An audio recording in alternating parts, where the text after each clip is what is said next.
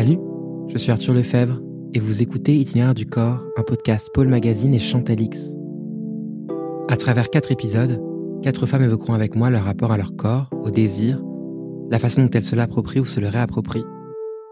Confortablement installée dans les studios du Play Hotel, dans le 8e arrondissement de Paris, je reçois la musicienne et DJ Maud Jeffrey. Elle me raconte son expérience en tant que femme compositrice de musique électronique. J'espère que l'épisode vous plaira. Belle écoute. Coucou Maude. Coucou euh, Arthur. Comment ça va? Ça va plutôt bien. Ma première question, elle est assez euh, vaste et assez directe. Quel est ton rapport avec ton corps et la notion de sensualité? Ah, Ouh là là, vaste question. Bah, euh, déjà, je trouve que c'est quelque chose qui, qui évolue avec les, les, périodes dans la vie. En fait, on n'est pas toujours identique avec cette question-là. Je trouve que selon euh, les moments qu'on vit, si on est euh, euh, amoureux au début d'une relation, si on est au contraire dans une relation qui qui je sais pas qui traîne ou si on est dans quelque chose euh, où on est en, deuil d'une relation. On est on n'a pas toujours le même rapport à soi et au désir à la sensualité. Parfois on se trouve euh, moche et on veut vraiment se cacher se camoufler. Parfois on est ok avec soi. Donc j'ai un peu du mal à, à définir ça d'une façon euh, globale de mon rapport à moi quoi. Ça dépend un peu de euh, ce que je vis, ce qui est important à un moment précis. Parfois, si euh, je suis vraiment, euh, par exemple, même dans le travail, je, mets un peu ça, le corps, la, enfin, la séduction et tout, c'est quelque chose qui peut ne pas m'intéresser pendant un certain temps. Ça dépend. Et toi, de quelle façon s'est construit ton regard concernant l'idée, par exemple, du désir féminin? Tu parles du fait que ça évolue avec le temps. Et donc, ton rapport au genre, au fait d'être une femme, ce que ça représente, ce que tu dois porter, faire, etc. Euh, comment tu dois te comporter. Est-ce que ça a été important euh, au sein de ta famille, dans ta construction, enfant, adolescente, etc. Euh, bah, chez moi, déjà, comme j'ai grandi avec un frère jumeau, donc un garçon et une fille, donc il y avait quelque chose de déjà d'un peu unitaire entre nous. Enfin, j'ai l'impression que euh, ma mère, qui était euh, euh, quelqu'un d'assez émancipé, féministe, enfin qui était avec mon papa, tout ça, mais qui qui était qui, tenait, je pense, à à nous éduquer comme des personnes pas pas hyper portées sur le genre, c'est-à-dire Maud, on l'habille, euh, où elle, elle jouait avec les poupées, euh, Hugues avec ses voitures, etc. C'est vrai qu'on était très, euh, on était un peu une entité, quoi. Donc déjà, j'avais une notion de, de ce que c'est qu'être une fille, puis une femme, un peu qui m'intéressait pas tant que ça, en fait. Tu n'avais pas d'injonction posée sur toi, quoi. Non. C'est bien. C'est parfois assez rare. Ouais, non, je devenais femme, mais je m'interdisais pas d'aller vers des choses euh, euh, pas tellement faites pour les femmes. Enfin, c'est-à-dire même euh, mon métier, par exemple, être musicienne, être DJ et tout ça, je, ça m'arrêtait pas vraiment. Je me disais bah ouais, enfin pourquoi pas en fait. J'avais pas, j'étais pas construite de façon à me dire c'est pas vraiment fait pour les filles. C'était pour moi, c'était ça m'empêchait pas d'avancer quoi. Parfois, on nous bombarde, par exemple, dans les publicités ou à la télévision, d'une féminité qui va être vraiment très poussée, d'une masculinité à l'inverse aussi très poussée. Euh, et j'ai eu des, témoignages de, femmes euh, comme d'hommes d'ailleurs qui m'expliquent qu'en fait, c'est compliqué parfois d'accepter juste d'être soi quand on voit qu'en fait, on a l'impression que euh, pour être une femme ou pour être un homme, on a des caractéristiques à cocher qui sont, euh, je ne sais pas, être super sexy, être euh, très viril, etc. Toi, tu n'étais pas épris de ces codes-là, ça t'a jamais vraiment interrogé? Selon les moments de vie, en fait, je sais que par exemple, à l'adolescence, bah, je, je pense que j'ai eu des moments où j'ai tenté des trucs. Alors, j'ai essayé d'être hyper sexy, mais je suis pas sûre que j'étais très à l'aise avec ça. Alors euh, après, euh, finalement, j'ai plutôt euh, arrêté ça. En fait, j'ai, je cherchais un peu, j'étais un peu en quête de cette, qu'est-ce qu'on renvoie comme image.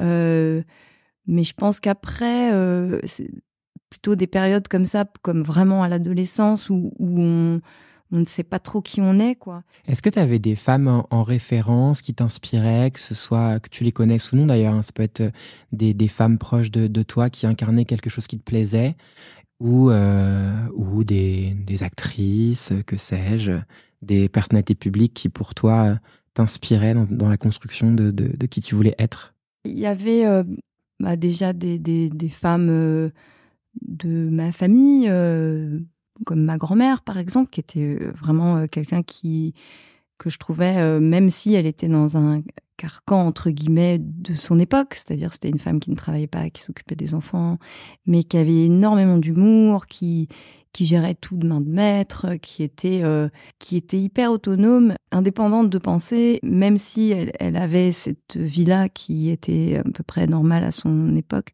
Elle était, euh, elle, elle m'amusait beaucoup quoi. Et après, euh, bah il y, avait des, des il y avait des, des femmes que, oui que je trouvais euh, par exemple Kate Bush ou des, des gens comme ça que je trouvais euh, extraordinaires. Mais c'était de l'admiration quoi euh, de, mmh. de bon, après après après il y a eu plein de il y a eu des écrivains il y a eu au fil du temps les choses elles se sont il y a eu Colette il y a eu plein de gens que Virginia Woolf aussi. Mais oui tu cites surtout des femmes qui ont été quand même très émancipatrices dans le discours d'ailleurs. Bah oui parce que c'est c'est quand même elle qui, qui crée. Bien sûr. Donc euh, c'est vrai que les femmes dont je, je percevais euh, les, les, écrits ou les, ou les, les chansons, euh, c'était déjà des femmes qui avaient cheminé. Quoi. Laurie Anderson, elle me fascinait quand j'étais petite parce que elle, elle avait aussi un...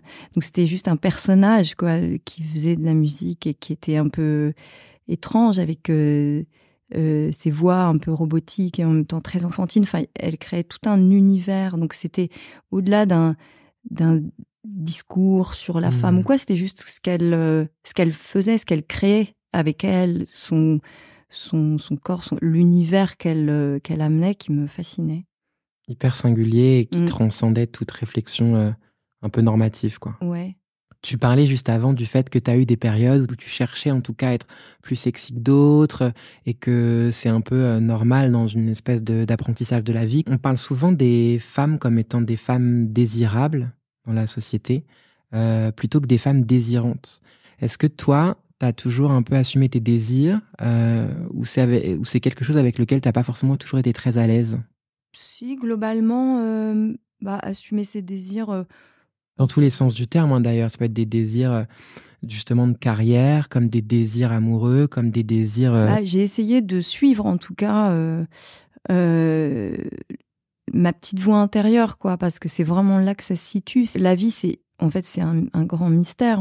moi personnellement, j'ai l'impression de de faire que, que, que, douter pour essayer de, de combler, euh, je sais pas, une anxiété ou j'en sais rien. Donc c'est vrai que le désir, enfin, on est, euh, plus complexe que ça et, le, euh, le désir de, de, de, trouver sa voie dans le travail, de trouver euh, dans sa vie personnelle. Il y, a, y a plein plein de choses à mener en même temps. Donc j'ai essayé d'écouter ma petite voix intérieure, mais bien sûr j'ai fait plein de fausses routes aussi. Et puis. Euh, euh, c'est comme ça qu'on apprend à savoir qui on est aussi. Ouais, voilà. Donc, c'est un parcours, quoi. Tu es musicienne, compositrice, DJ de musique électronique, un domaine qui pendant longtemps a été perçu comme très masculin, je crois, tu me dis si je me trompe, hein, et majoritairement tenu par des hommes. Qu'est-ce que ça signifie d'être une femme dans la musique électronique? Être une femme dans la musique électronique, c'est déjà euh, quand j'ai démarré, c'était, euh, on était assez peu, donc euh, c'était un peu une rareté, quoi. on était quelques-unes. j'ai l'impression que c'était plutôt un, métier et, des, contraintes, entre guillemets, qui pouvaient être réservées plutôt aux hommes. Ça générait des choix de vie, d'aller jouer, de voyager, tout ça qui était. Euh, c'est vrai qu'il y avait peu de femmes qui, qui, se lançaient là-dedans. Maintenant, j'ai l'impression que c'est euh, beaucoup plus répandu, mais euh, encore une fois, je ne sais pas si j'ai eu la sensation d'être une femme euh, dans la musique électronique. J'avais, je savais que j'avais envie d'aller vers ça et de, et de, de fouiller tout ça et, et de trouver une, une place là-dedans. Mais euh, j'essayais justement de, de pas trop me définir comme ça, quoi. Et est-ce que toi, qui ne te définissais pas beaucoup comme ça, tu étais parfois ramené à ça, d'une certaine manière? Euh, Oui, euh, oui, inévitablement. C'est vrai que au départ, bon, par exemple, j'ai un, un, groupe de musique aussi avec Sébastien Chenu, Scratch Massif. Donc, c'était un, inévitablement, quand on jouait tous les deux, donc on ne parlait qu'à lui. Pendant vraiment longtemps, c'était lui, même les techniciens dans une salle ou quoi, on s'adressait au bonhomme, quoi.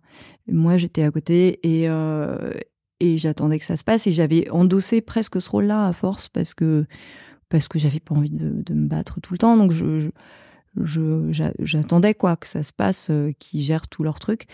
Après, quand j'ai commencé à justement à, aussi euh, faire des lives toute seule et à faire des choses toute seule, il, a fallu un, petit temps où, j'ai euh, dû un peu euh, m'imposer quoi, parce que les, hommes n'étaient pas tellement habitués. Je trouve que maintenant, il y a eu vraiment des changements depuis quelque temps assez rapides et il y a une toute autre sensation quand je joue dans le rapport avec tous les gens qui travaillent sur les lieux. Quoi. Vraiment, c'est euh, il y a eu un gros, gros travail mental, je pense, de, de plein de gens. Tu penses que ça s'explique comment, cette évolution? Vraiment, les, nouvelles générations, les, vraiment les gens euh, jeunes sont très attentifs euh, à, plein de valeurs, au respect. J'ai l'impression, en tout cas, qu'il y a vraiment quelque chose comme ça qui est hyper développé et important. Et, euh, et je pense qu'il y a une euh, aussi dans, dans, les salles, dans, dans les lieux, il y a, il y a aussi une formation, j'ai l'impression, une éducation des gens qui travaillent sur place. Je pense vraiment qu'on leur euh, on leur inculque ça quoi. En fait, je, je, le ressens à la façon dont quand je dois préparer un, je sais pas un, un live ou un même en musique de, de film ou quoi, je trouve qu'on on nous laisse plus de, de, place, on, on, nous écoute davantage. quoi. L'une des caractéristiques de la musique électronique, c'est qu'elle nous emmène souvent dans le club. Mm-hmm. Et toi, avec ta casquette de DJ, c'est un endroit où tu peux te retrouver régulièrement. En termes de sensations, est-ce que tu, as, tu, vois une évolution concrète? Qu'est-ce que d'ailleurs ça t'apporte comme sensation, le, club? Est-ce que c'est un lieu vraiment euh, d'empouvoirment? Bah ouais, euh, en fait, euh, ça dépend quel genre d'endroit, quoi. dans les euh, si c'est un festival, si c'est un club, euh, euh, ce qui, ce qui, enfin, ce qui fait quelle pourquoi les gens sont là, quoi. C'est vrai que parfois, ça peut être un endroit vraiment où les gens viennent pour la musique, ce qui, ce qui empêche pas d'être, de rencontrer des gens et tout ça. Mais déjà, j'ai l'impression que bah, c'est des endroits où il y a de la musique électronique, c'est des endroits euh, où les gens euh, se réunissent avec un certain lâcher prise. Hein. donc euh, ça, c'est quand même hyper jubilatoire, quoi. Il y a quelque chose de l'ordre de la vibration qui est très fort parce qu'on partage quelque chose de commun pendant un certain temps donné, qui fait que c'est puissant, quoi. Il y a, y a, quelque chose de puissant avec cette musique-là. Après, euh, justement, euh, j'ai l'impression que c'est dans ces endroits-là, c'est souvent euh, moins des endroits uniquement à drague pour la nuit, quoi, de mmh. venir, de draguer. mais ça n'empêche pas qu'il y en ait. Mais j'ai l'impression qu'il y a quand même cette communion qui se crée entre plein de gens, qui est pas foncièrement basée sur la drague à fond la caisse, quoi. Ce qui n'empêche pas qu'il puisse y avoir des choses qui se passent, mais, mais euh, c'est quand même euh, quelque chose qui transcende. Euh, c'est plus une vibration commune. Et toi, est-ce que tu arrives à être dans une sensation de lâcher prise quand tu es au platine Puisqu'au final, tu es là pour travailler? Et en même temps, est-ce que, voilà, est-ce que tu peux jouir de ce que ça apporte, la nuit, la fête? C'est une, question qui m'interroge. Je ne sais pas dans quelle mesure tu peux aussi t'épanouir que euh, nous de l'autre côté qui sommes en train de danser, par exemple Moi, souvent, quand je joue, bah, il y a toujours le track avant, de toute façon, ça c'est assez inévitable. J'essaye de venir un peu sentir un petit peu les vibes de la salle et tout, un peu avant de jouer. Et puis, en jouant quand même, nous aussi, on a un, gros lâcher prise quand ça se passe bien. On est vraiment, on est à fond quoi, dans ce qu'on fait, dans ce qu'on va donner, dans les surprises qu'on se crée soi-même. Et souvent, oui, moi j'attends après mon set pour pouvoir vraiment m'éclater entre guillemets à mon tour parce que avant je garde vraiment l'énergie pour jouer. Et après, on sent une sorte de libération. Euh, je pense qu'on a une décharge de d'endorphine, mais on, on, sent, euh, on sent prêt à en découdre. Quoi. Quand tu performes, par exemple, quand tu dois travailler, euh, c'est quoi ton T'as un peu un uniforme, t'as une façon de t'habiller particulière? Comment ça se passe? Parfois, il y a des aspects très techniques aussi qui font qu'on doit être en mouvement, etc. Bah, en fait, euh, comme je fais plein de choses différentes, si je suis euh, chez moi en train de travailler. Ouais, là, c'est moins un problème, tu peux porter ce que tu veux, quoi. Voilà. Mais, est-ce euh, que. Si, je suis en représentation, bah, j'aime bien. c'est surtout. c'est presque au niveau des, des chaussures. Déjà, je trouve qu'il faut mhm. avoir un, un sentiment d'avoir les pieds bien dans le sol, euh, qui vont euh, ne pas m'empêcher de bouger, d'être bien et de, et de profiter, quoi. Voilà. Et la lingerie, par exemple, est-ce que c'est antinomique avec euh, l'idée d'avoir de, de, faire un set? Non, c'est pas antinomique du tout. Je sais qu'on en parlait avec, euh, avec euh, Valériane, qui est une sportive. Elle me disait, bah, par exemple, quand on fait du sport, la lingerie, c'est un vrai sujet. Parce qu'aujourd'hui, on a besoin, d'un point de vue pratique, de, de certaines caractéristiques qu'on retrouve pas dans la lingerie qui peut être euh, très féminine, etc. En DJ set, c'est moins un sujet parce que une fois qu'on est bien campé sur, sur, ces, sur, ces, pompes, quoi. non, le, la lingerie, on peut en jouer un peu, même si on a envie que ça se voit un peu. On peut la camoufler, on peut. Euh, ça, je pense vraiment, euh, chaque, chacun, chacune euh, peut jouer ou pas du tout avec ça, mais on n'est pas forcément dans un aspect hyper technique. Ça reste quand même. oui, c'est pas forcément gênant. Un sport très léger, quoi. Et ton rapport à la lingerie, il est, c'est lequel?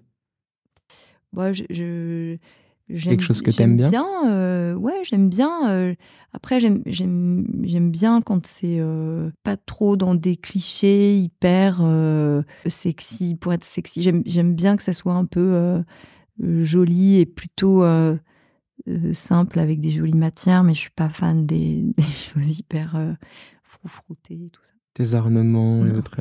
Ok. Merci beaucoup, Maude. Merci. Vous écoutiez Itinéraire du corps, un podcast Paul Magazine et Chantalix. C'était Arthur Lefebvre. Merci à Maude d'avoir accepté l'invitation et au Play Hotel de nous avoir accueillis. Les autres épisodes sont à retrouver sur votre application de podcast. À bientôt.